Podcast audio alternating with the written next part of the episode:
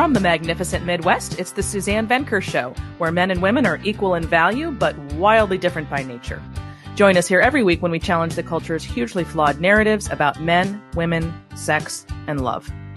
From coast to coast and from around the world, thank you for joining us. This program is brought to you in part by Let's Get Real, where forensic accountant Tiffany Couch uses her financial skills to shine the light on the real issues we all face every day. If you'd like to make decisions based on fact rather than on cultural pressure, go to letsgetreallife.com, a place where you can find tools to improve your communication skills and increase your connection to humanity.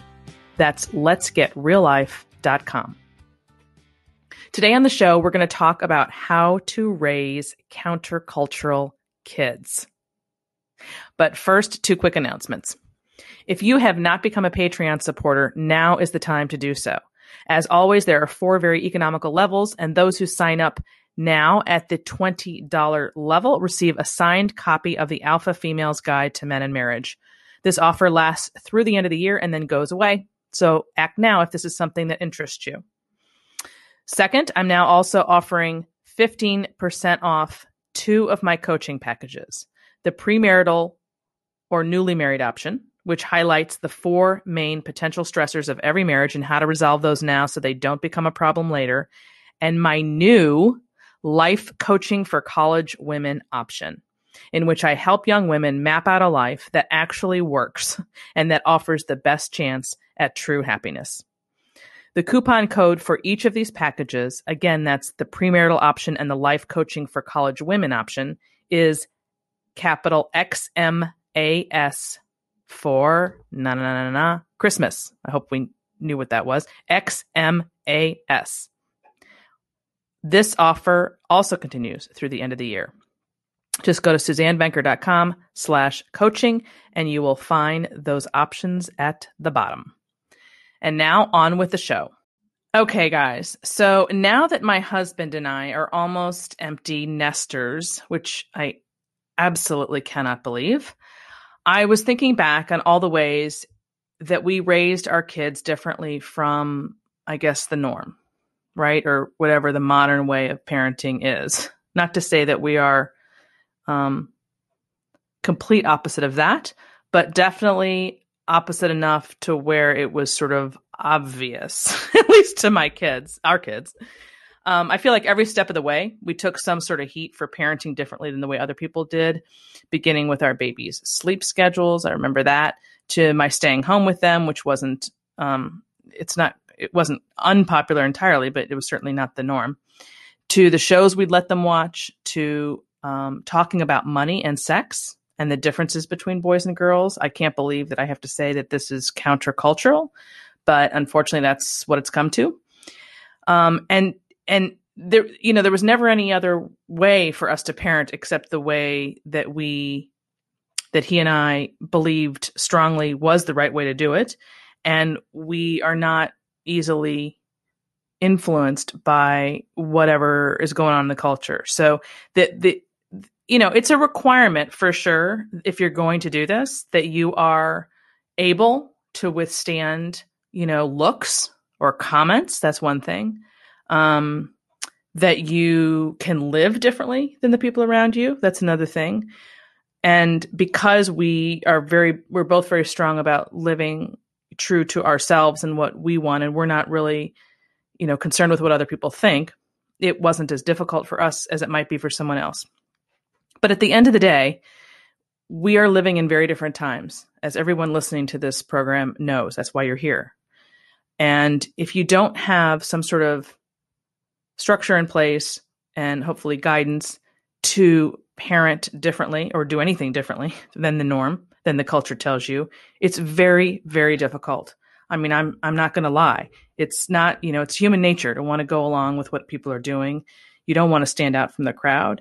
Um, but unfortunately, I I personally believe while I would have done this in any era, desperate times call for desperate measures. And at this point, I just feel like you, there's just no way to succeed at parenting if you don't do it opposite than the way the culture is doing it today. That's that's where we are. So I'm going to go through the different ways that um, I could think of in which he and I were sort of doing things opposite of the way what you probably if i don't know it depends on what stage you're in i don't know if you've already raised kids if you're listening to this if you're just about to if you're in the middle of it hopefully this will help but you will undoubtedly recognize how these um, how the style was different from from the norm okay so if if you guys have followed this podcast pretty faithfully or and even if you haven't, you can go back and look at previous episodes and look for the ones. There's two of them I've done with a psychoanalyst named Erica Komisar. And I love Erica Komisar. It's not a secret. She is so unusual because she is willing to talk about the significance of the early years in parenting from birth to age three or four and why being there in those years especially for mothers, and how that differs from fathers is so critical. And she does it in a way that is very, I don't know, what's the word, palatable. You know, it's just, um, you know, she's completely different from me. You know, I'm, I'm much more, um, polemic, I guess. And she's just laying out the facts and she has a very soft, kind way of doing it and that's her style and it, and it, and it works. So I'm I'm very impressed with her. I respect her a great deal. So go back and see if you can find those. I'm not sure exactly what the titles are. Um, one has to do with mother's absence from the home, and the other has to do with um, um, emotionally unavailable mothers. I think those are the two titles if you're scrolling through. Okay, so I'm bringing her up because those early years. One of the things that women have heard women and men have heard, Americans, people have heard for the past 20, 30 years is this bogus idea of quality time.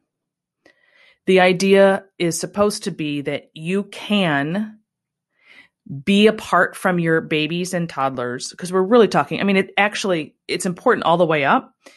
I'm going to focus on just the early years for a moment for a specific reason but it actually applies to birth to 18 but the idea of quality time a completely bogus term, is the idea that if you are gone, you know, 40, 50, 60 hours a week for your job, that you can make up the hours that you were not with your children if you make that one or two hours really, really count.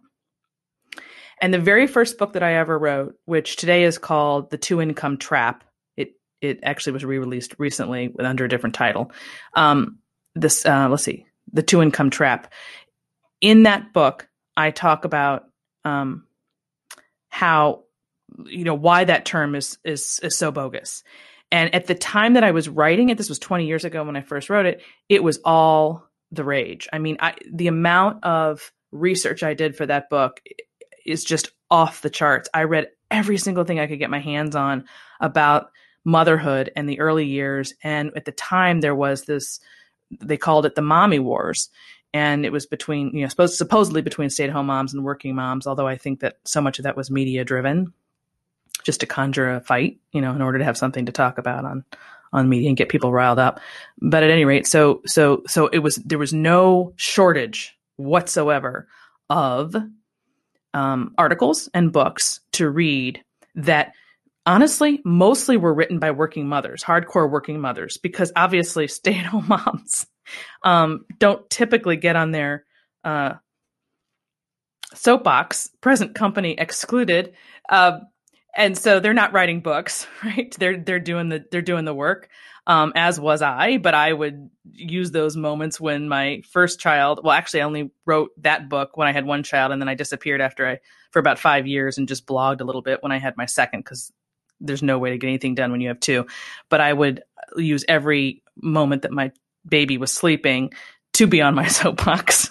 um, just because that's who I am. But at any rate, the most people don't do that. So the mo- majority of the material that I was reading was from were from these working mothers who were literally exactly like I just described. They were gone 40, 50, 60 hours from their children, their babies. They had nannies, they were in daycare, and they spent the time justifying or explaining why quality time is a thing, right? That they could come home. And I, I remember actual statements from women who or mothers who would talk about how that one hour, making that one hour before the child goes to bed really, really count. and I was just in awe of the whole thing. So, um, at any rate, I don't think we hear so much about that whole quality time anymore, but we certainly did for a long, long time, and it stuck. It really stuck. I think people think that um, it's no longer even questioned whether or not a mother needs to be there in the early years, which was why Erica Komisar's book "Being There" that came out a few years ago. I was so excited to to, to read that. I know that was out there because nobody discusses it anymore. You know, I think back when I wrote that book 20 years ago, it was very much in the media. Like I said, it was a discussion, it was a debate all the time. And now it's just inculcated in the culture where you just don't even discuss it. So that if someone says they just had a baby and they put the baby in daycare, you know, eight, ten hours a day all week, no one even bats an eyelash. But back then, people were still batting eyelashes, hence the debates.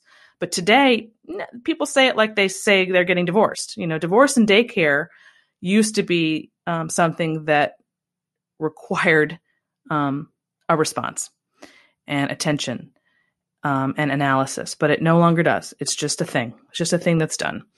And the reason I'm mentioning all this is because so much of raising countercultural kids or raising kids at all, quite honestly, begins in those early years with building a bond. And the bond is not something that can happen in an hour a day. It's something that happens as a result of putting in the time, the quantity. It's the complete opposite of quality. Putting in the time, the hours that is that are needed to establish that bond in the early years. There's just so much that goes on in the first 3 years that is intangible and very hard to put on paper, which is why it gets overlooked, why it's very easy to, to overlook it. People want to talk often when you read about this stuff, they want to talk about it with respect to what outcomes are, what the outcomes are, um, you know, how well how well my child does in school, um, whether or not she gets a job later in life, and and these things are supposed to sort of prove whether or not your home matters in those early years. But in fact, it doesn't at all, because what matters in those early years is the emotional development, and that's much harder to quantify. You can't say getting a degree or um, a job has anything to do with your emotional um, makeup. So, so that's why I think this topic was always so difficult to debate in the media for sure, because you don't have enough time. You only get these three minute, you know, uh, segments when you have to give a soundbite or two, which is not enough to discuss what goes on in those early years. So building that bond. Um, and even if you miss the first year, you know, there, there's always options later to cut back, or stop working to give children the time that they need so that you can establish that bond with them with them. And the reason why this is so important is because as you go along in the subsequent 18 years you want to be able to draw upon that early bond. If you want to be heard if you want to be respected if you want to um, have your children absorb your um, guidance and or even discipline we're going to talk about that too. So so that's sort of step one. That's the first thing i thought of was just being there in those early years establishes the foundation for later discipline and later connection and and growth with your children. And so that alone right there was the first countercultural thing i could think of that we did. Certainly we were not alone. In fact i this one isn't as counterculture as some of the things I'm going to talk about because the truth is there are more people who do that than not. And I think that's really important to understand because the message you get from the media is that pretty much there's no such thing as staying home anymore. And that's true in the technical sense. There's only about a quarter, about 25% of married mothers. Now we're talking about married mothers now, not single mothers. That's a different conversation. But for married mothers, um, only about a quarter are not employed throughout the duration of those years at home, sort of like it was for our mothers and grandmothers. Um, the vast, and then another quarter, a little more than a quarter actually, are what you'd call full time working mothers where their kids are with a nanny or in daycare. But the vast majority in the middle are part timers who move in and out of the workforce as the needs of their children change. That would be me, for example. So maybe they're home for X amount of years and then they're not. Maybe they work part time one year and then not at all another year. I've only begun myself working really full time the last two years. And I'm almost an empty nester. So there's a lot, there's, that's a huge group that gets absolutely no acknowledgement in the media. All of which is to say, it's not quite as countercultural to be home in the early years as you might think. Okay, that was the first one. Um, I also was thinking back about those years, and and and what came to mind is how I was. Our kids were on a very strict sleep schedule, and so my husband and I, our lives were for those years. I want to say the first four years because that's really children are napping, and of course it depends on how many you have. We have two. Um, for the first four years, of parent our parenting life, maybe five because we had two, so five or six years, I guess. Our lives were sort of our adult lives were orchestrated around the children's sleep schedules. And so we would be out, let's say we were we wanted to go to an event of some sort and it involved the children, we would bring them for X amount of time and then leave in order to stay on that schedule. And we would get a lot of flack for that. Um, and the reason why we did that is not because we didn't want to stay and continue having fun.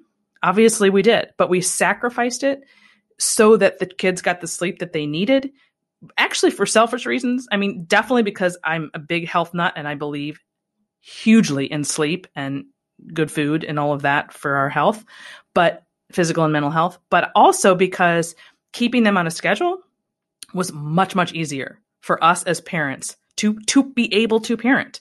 Because if they get the sleep they need and every parent knows i don't mean this was we did this perfectly across the board. Every parent knows that when a when a child that age is not sleeping it is absolute mayhem. I mean it's chaos. They are out of control of themselves. You can't discipline them when they're tired for example because they're not in control of their bodies. Their bodies are not going to react to your discipline i've seen i, I remember seeing this a lot with you know other friends or contemporaries who weren't so consistent or weren't at all consistent with the sleep schedules. And they were unable to discipline and I'd watch it and I'd want to scream he just needs to go to sleep. And then you can discipline him properly. He'll respond. But you cannot expect him to listen and respond if he's sleep deprived. It just doesn't work. So a lot of that sleep uh, I, I, I called myself sort of a sleep Nazi and I took a lot of flack for it but it worked I'm I'm here to tell you it worked. So that's an example of something where yeah, you're going to take a lot of shit from people um, for doing it that way, and you're not going to have as much fun because you're going to cut out of a party early, but it's absolutely worth it um, because it has a domino effect when you later go to, um, as I say, attempt to discipline, which is an integral part of parenting and has to be done. Um, Okay. And then speaking of discipline, I would say another way that we were very countercultural is that we never thought of our children, still don't, but it's sort of changing now because they're becoming adults. So eventually it does change. We never thought of them as our friend. We never were concerned with what, you know, whether or not they liked us per se. It was what they needed. And that is also very countercultural today because I'm sure, again, people listening know that over the last 20 years, that has been a huge theme in parenting is they, that parents just don't want to discipline their kids because they want them to like them or they want to be their friend. And you see that message in the media constantly. And so the idea of old school discipline is definitely out and being your kid's friend is in. And I'm here to tell you that depending on what type of old school discipline you're talking about, it, it neither one actually works. If you're talking about old school, really old school, like in my parents' day, where it was sort of children are meant to be seen but not heard kind of thing, definitely not that kind of old school discipline. But there is a huge middle ground between that um, and today's permissiveness and being your kid's friend, which is just an utter disaster for for everybody. And that middle ground um, has to do with being authoritative, right? Rather than aggressive and domineering, but just letting your children know that they are safe because they're with parents who are in control of them and their surroundings. Now, this is when they're younger. This changes, of course, when they become teenagers. But when they're younger, a lot of parents don't realize that what kids actually crave is be to to be safe. And they want those boundaries and they want the discipline and they want the rules. And that's what has not gotten across to a lot of parents in the last 20 or 30 years. Because the idea was that you know parents were too strict in the past and that didn't work so we're going to go extreme in the other direction and just sort of be their friends and let them you know have all this latitude. And it it just doesn't work. Kids are not meant to have latitude when they're young. They're they're they crave you to they love it when you say no. They know that they are safe that they don't want to make decisions. They're too young to make them right? And that comes later. You know it's it's a it's a gradual thing that you over time there's different stages of development for children and, and you have to recognize which stage requires which kind of parenting. So that's another thing that i thought of is just that the the idea of being your kid's friend was not something we we entertained at all. Um okay now I'm, I'm laughing a little bit because i'm looking at this next one. I'm imagining my kids listening to me now. Um another thing we did that we that I still do get flack today, even from my kids. Um, but that's because now that they look back, they're kind of at the stage where they don't they think it's funny, but I, I don't I don't care what they say. It, they actually loved it back then. Is that we raised them with very old school TV. So, Little House on the Prairie, The Waltons, classic films. Um, you know, mat- uh, material of substance, and and there just isn't. There's so little to nothing of substance today in the media that you have to dig back to get it. That was my theory then. It's kind of it's actually worse today than it was when I, when they were younger, but those shows are timeless. You know, they tell stories and they impart values that literally do not ever change. That's why I had First of all, I like watching them, so I wasn't suffering sitting there. Um, in fact, I still watched the Waltons today especially today now that things have gone off the rails in our country i'm like just just take me back to a place where people you know were normal and had common sense and all of that. So so yeah they were raised on these shows that their friends didn't know what that was. They'd come in if it was accidentally on their kids would come in their friends would come in sorry and they'd say what what is that? You know? And actually there was a there was a time where the kids were really proud of it and didn't know any they didn't know any different. They thought everybody watched that um, and it wasn't until they really became teenagers that they realized, mm, no, their friends had no idea what that stuff was. And I think at that point they became a little embarrassed about it, which I don't care. It, it's totally normal for them to be embarrassed when they're teenagers, right? Um, that's just, yeah, that's just normal. So, so now they're kind of over and they're not interested in, in the older stuff anymore because of their ages. But for many, many years, that's what they were raised on. And it was extremely helpful because essentially what they were watching when they were exposed to media was support for the way we were doing things. So even though our lives are modernized, um, and even though we may have more money, let's say, than you see on Little House on the Prairie or even the Waltons, none of that really mattered because the values that we were imparting as parents were very, very similar to what they were seeing on TV.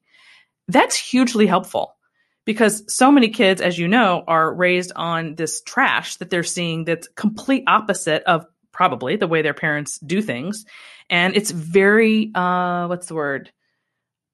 Influential. It's very influential. Media is so impactful. It's so powerful.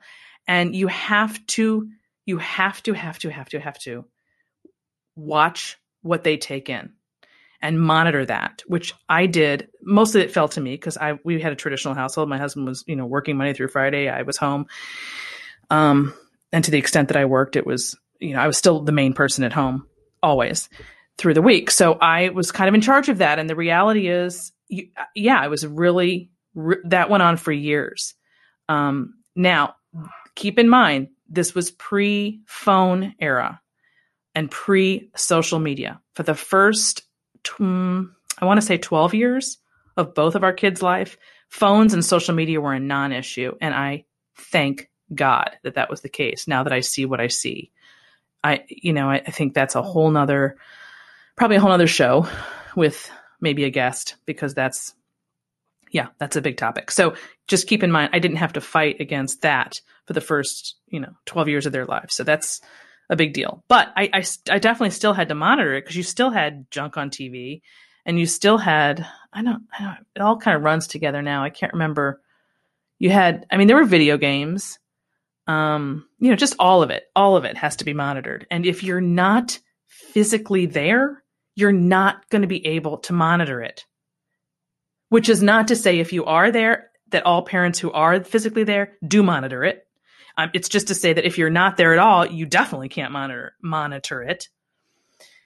And then if you are there, it's so easy to use all of that as a babysitter. And you have to be able to regulate that and attempt to live at least somewhat as though that wasn't the case, as though that wasn't, as though the media in this form that we have today isn't there. And that's extremely difficult, especially for parents of younger children now. And I do feel for them. And like I said, that's a whole other conversation that I'm not going to get into now. But anyway, so media and how to combat that. That's another countercultural way of raising your kids is just simply less media. It's never going to be no media because we're so far we're so far into it. There's no, in my opinion, way to have no media, you know, and plus I'm not extreme person at all. I'm, I'm I'm big on moderation and learning how to live within reason with what we've got going on today. So that's a huge countercultural parenting issue is, is media. Um, another one is using every opportunity that you have and that you see to counteract social messaging. So this could be watching TV together or when they're watching and you're walking through and you see something said on TV that you're like, what? You know, and, and don't just walk out of the room and just let that go on day in and day out. Stop, pause the TV, have a conversation about it. Now, once again, if I heard my daughter listening to the, if my daughter were listening to this right now, she'd be like, okay, but don't do it the way my mom did it because it was constant. and that's true. But, but keep in mind, keep in mind what I do work wise. Like this is what I do, so much of what I do. So I am definitely over the top on that. So I'm not suggesting that anybody needs to do that at all. I'm simply suggesting to not be the opposite of that, where you just sort of walk through and don't address it at all. You can have some sort of happy medium between my being so attentive to that and then not being attentive attentive at all. So when you see or you read something that you know they are being exposed to, and this is especially true not just with TV and media, but in their schools. In their schools. In fact, maybe that's even bigger than media. I don't know. It's a toss up. But either which way, you've got to stop and counteract that messaging because you can almost guarantee that where we are today is so bad on this front because it's all progressive left leaning left leaning crap that you you cannot afford to not counteract it daily I mean, weekly for sure. That's how much they're getting all the time. And again, start young. That's why I opened this conversation by talking about the early years. The more you've established that bond, and I don't even just mean from birth to age three, but even in the earlier years, from you know four to ten, the more you've established a bond where they trust you and respect you and love. Well, of course they love you no matter what, but trust and respect you. you you the more chance that they will listen to you when you when you when you do counteract those social, those social messages. Now, that's not to say that they're not going to go through um, a rebellious period. They will, but you've got to get it in their heads first, so they know and have had exposure to the other side of the equation, and then they'll figure it all out down the road. You don't, you just don't want to go through the whole parenting experience never having done that because then even if they go whatever direction they're going to go, you know that at least you did all you could. Let's put it that way. So all of which is to say, just don't be silent and um, so into your own life that you're not paying attention to all of this. That's all I'm saying. And that includes news stories, by the way, um, the movies you see together. You know, there's a lot of movies. Don't think that just because it's Disney, it's harmless. There's a lot of movies you can watch that send very specific messages to your kids and you got to pay attention to what those messages are especially even if they're subliminal because again you only have them for so long and so you want to take that opportunity to um, tell them the truth if what they're being fed is is not true. When you got married, things were perfect. You were both in love and life was good. Then, somewhere along the line, everything changed. She changed, or maybe he did. Either which way, now your relationship feels, well, hard. I coach husbands and wives who feel lonely, disrespected, or misunderstood in their relationship. So many women today are desperate for their husbands to step up to the plate, to make a decision and to stick to it, to lead rather than to follow. Ladies, you have the power to make it happen. Men respond best to women who are grounded in their feminine core. As for husbands, so many of them want their wives to stop nagging and to just trust them, to smile more and to complain less, to look at them the way they did when they were first dating. Men, you have the power to make it happen. Women respond best to men who are grounded in their masculine core. The secret to lasting love rests in the masculine feminine dance. Once you master it, your relationship will no longer be difficult. You'll be moving with the biological tide rather than against it, and that makes marriage smooth sailing. If you're struggling in your relationship, if you feel frustrated or alone, I can help. Just go to SuzanneVenker.com, that's S U Z A N N E V E N K E R.com, and click on the coaching button at the top. Don't wait another minute to acquire the mindset you need to find love and to sustain it. It's so much easier than you think. That's SuzanneVenker.com. Uh, okay, three more. We did not jump on the let's travel all over the country to play sports idea, which has been going on for what I don't know, at least ten years. Um, and of course, that's that's a complicated issue. Again, maybe needing its own segment, but um, you know, we we went. My, our son played hockey for quite some time until he was injured, and then that was the end of that. But for there were a number of years there, and my husband, by the way, is obsessed with hockey, loves hockey. It was a bonding thing for him and our son, and it was great. Um, but we made a decision together that we were never going to go to that top tier where you literally travel all over the place and spend all your money doing it, which we just thought was absolute insanity. And so I guess in retrospect, it was kind of good that our son was injured because um, it kind of sent him in a different direction, which I'm not going to get into now, but a very positive direction too. So, so it's all good. But all I'm, my point is just that back when we were dealing with that, um, that was really difficult because everybody around us was doing the traveling. And so to not do it is to stand out, you know, and standing out again, it's not fun. You know, it's hard. Um, it's hard. I, I mean, it's hard. Um, but so glad we did. Okay, and then um, mm, this one's big. Money and sex. um, uh, let's see. I, I would say to some degree, well, to a large degree, every era of parents, I believe, every generation of parents has had difficulty teaching their kids about money and sex. I mean, it, it's just they're such big subjects and very difficult for parents to deal with. I know that, and that's not generational. What is generational, with specific to sex now, we'll come back to money,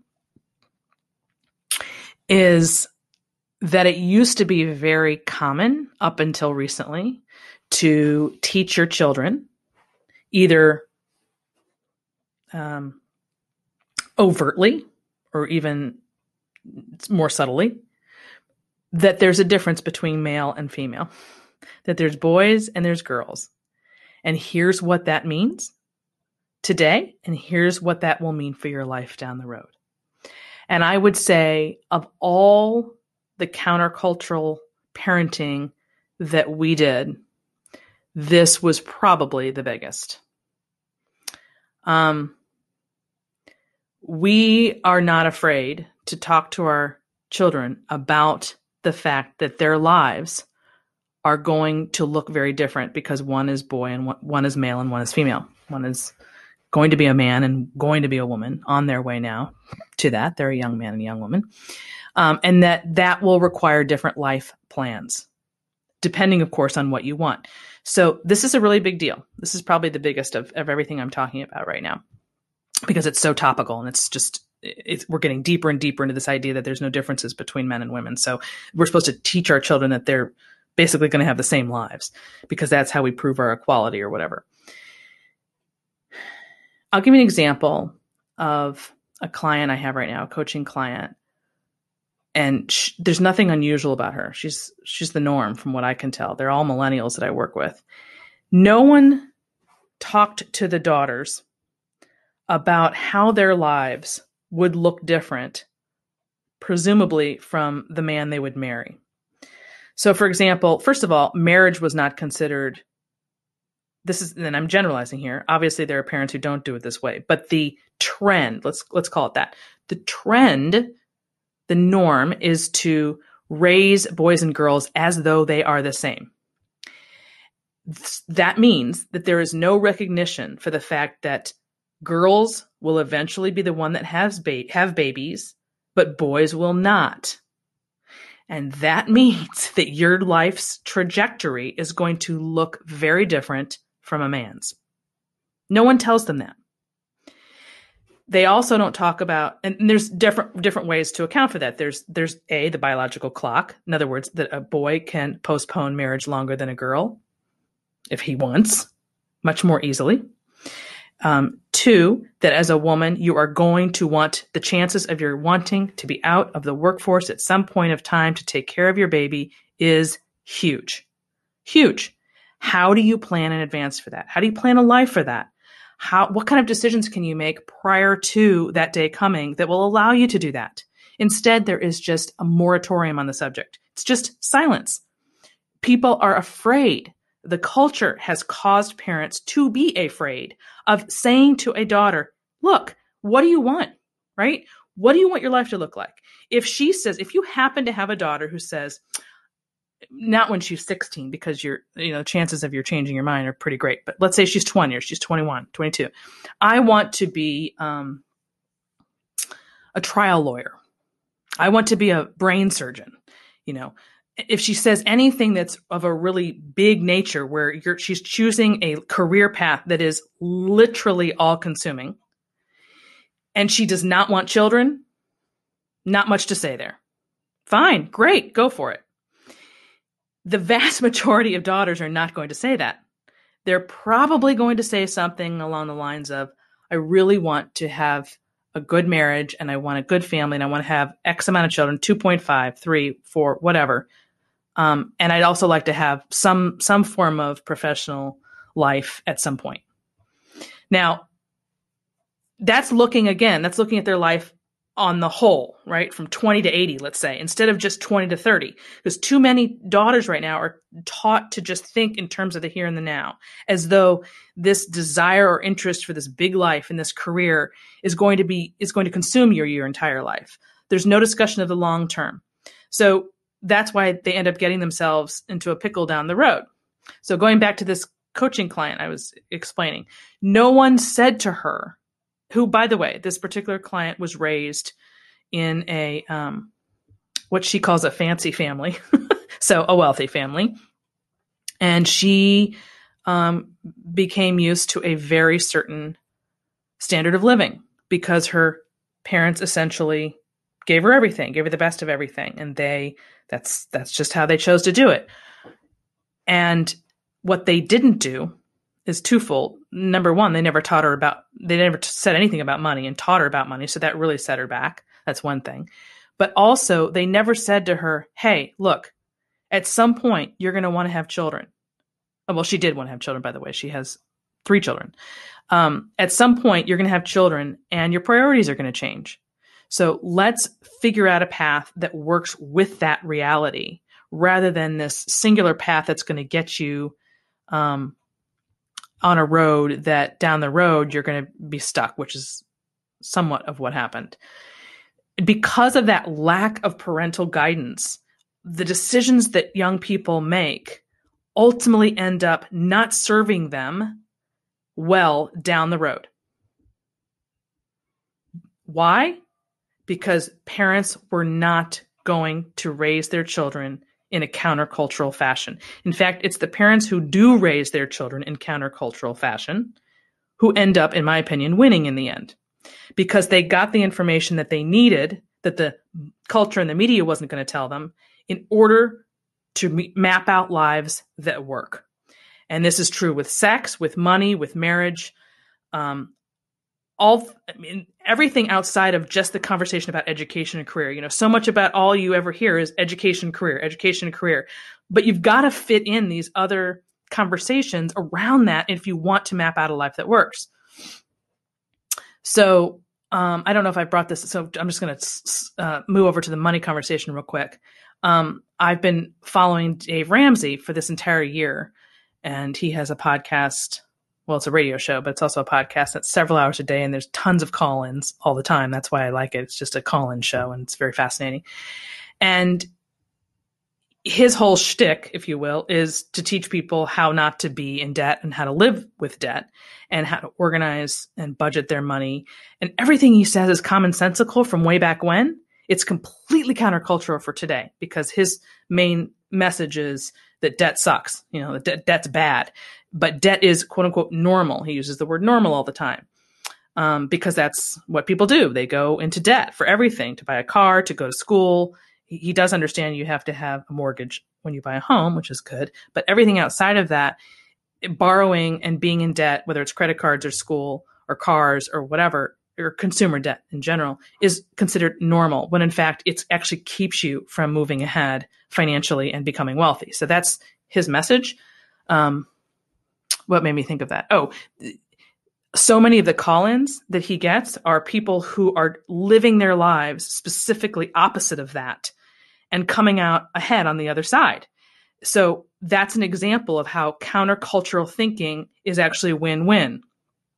He actually uh, he ends up getting into a lot of marital and relationship problems because as you know that's very much connected with money, money and marriage.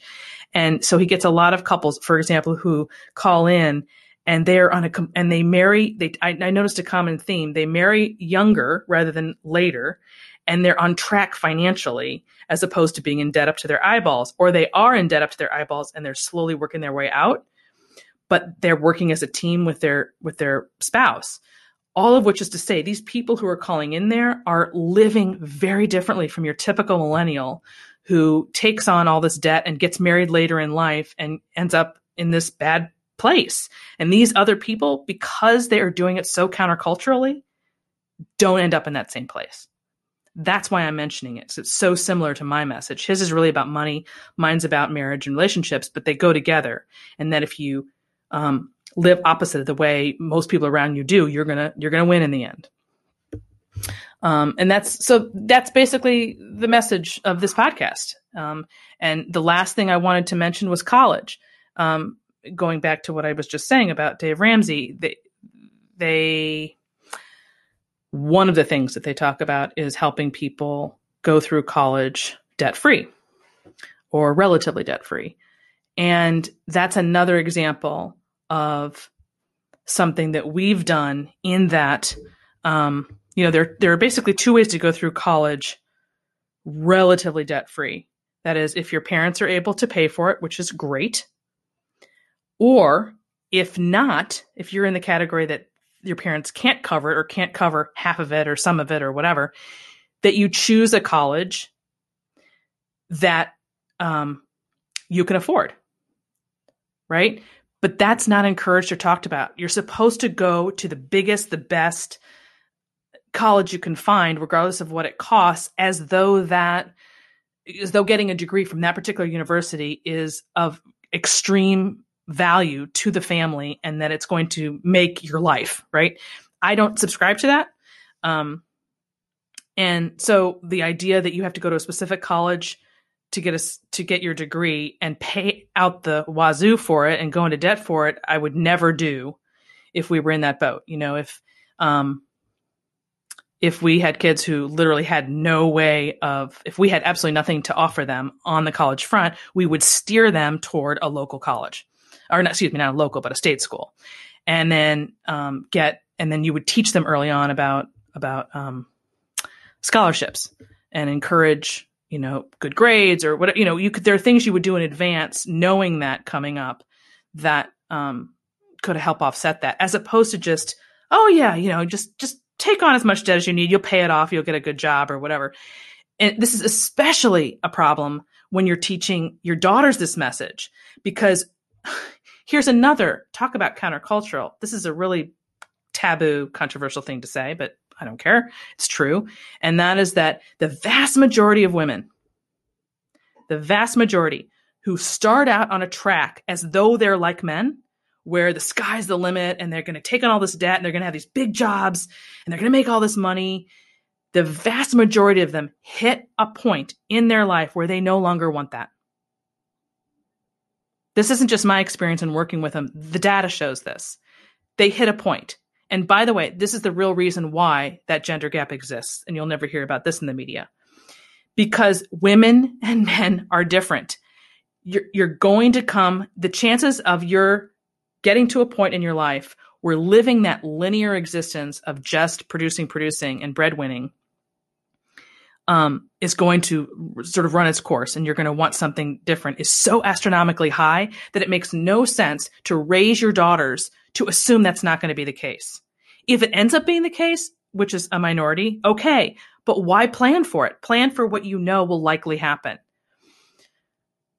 So part of that is choosing a college that you can afford so that you don't end up in debt up to your eyeballs and then having to stay employed 24 7 365 days a year in order to pay that off when you really don't even want to be working that much. Maybe you don't want to work at all for an X amount of time, or maybe you want to work part time, but you want a life that actually doesn't cause you to have to just chase after the dollars so you can pay off something that you shouldn't have done to begin with. So that's another big one is this idea of, of debt. College debt is a huge countercultural message. Um, and I know, even though that's not a big aspect of the way my husband and I, I mean, it's one thing, but it's not a huge thing. Um, I would say probably what's bigger for us on the countercultural front when it comes to money is that we talk to our kids about money and tell them they know everything. You know, they hear us talking about it. We have budget meetings. We, um, they, they're required to get jobs. They both have been working since they were 16. Um, um, just you know, instead of just walking through and not teaching them about it, we we did, um, and we were comfortable with that. So that's probably more the way we taught counterculture than the college per se. Um, but at any rate, I thought of that just with respect to the Dave Ramsey thing because so much of what he's teaching is totally countercultural, and it is working, and that's very similar to my message. So, all of which is to say, um, um, the more you raise your children in a countercultural fashion, the more successful they will be. It doesn't mean it, it isn't that it's 100% foolproof so much as you've done your job. You've counteracted all that junk that's coming at them, and the rest is up to them, right? The rest is up to them. But I, I truly believe that parental influence is much bigger than people realize. It's true that the culture is hugely influential and, and it can actually undermine parenting. I, I do believe that. And it does for X amount of years when they're young. Um, I mean, excuse me, when they're like teenagers and in college. But eventually, if you're modeling something different and you've taught them differently all along, it will come back. It will be incorporated into their thinking, even if they temporarily check out. So that's the message of today's podcast. Raise countercultural kids. And that ends this hour of the Suzanne Venker Show. Don't forget to tune in next week when I will be back again with a new subject that I am um, not going to tell you about. You just have to come back and see. Thanks for listening, everyone. Have a great week.